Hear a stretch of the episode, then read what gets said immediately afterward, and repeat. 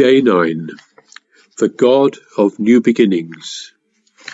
I wonder, do you ever wish you could have a fresh start? It's quite an exciting thought, isn't it? Maybe as we come to the end of 2020, your life feels a bit of a mess and you'd love the chance to wipe it clean and start again. We've reflected on God's invitation at Christmas that we can get to know Him and have a relationship with Him.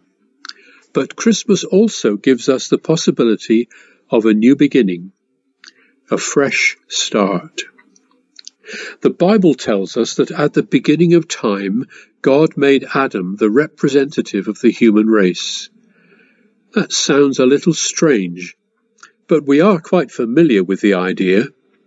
Usually every four years, the England football team gets to play in the World Cup 11 men play on our behalf. If they win, we all win. If they lose, we all lose. They are our representatives. In the same way, Adam, the first man, was created to rule on earth under God's authority. But he wasn't satisfied with that. He wanted to be like God by deciding himself what was good and bad.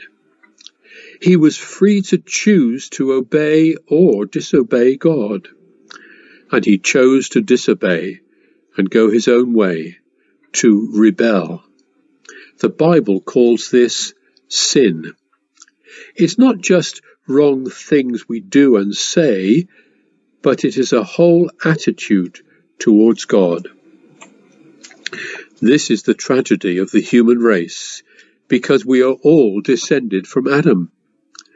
Each of us makes the same decisions in the way we live and act, and our wrong decisions have terrible consequences for us.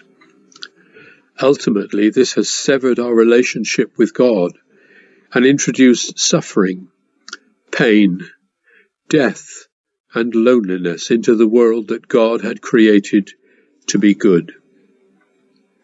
The great news of Christmas is that God didn't leave us in this mess. He sent Jesus to live the life Adam should have lived, to be our true and perfect representative. Jesus lived a perfect life, and only he can reverse the terrible consequences of the first Adam's behavior. He makes it possible for us to know God.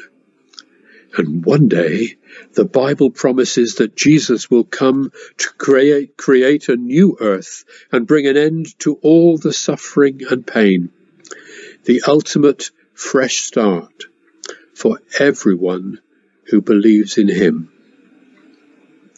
Romans chapter 5 verse 17 For the sin of this one man, Adam, caused death to rule over many but even greater is God's wonderful grace, and his gift of righteousness, for all who receive it will live in triumph over sin and death through this one man, Jesus Christ.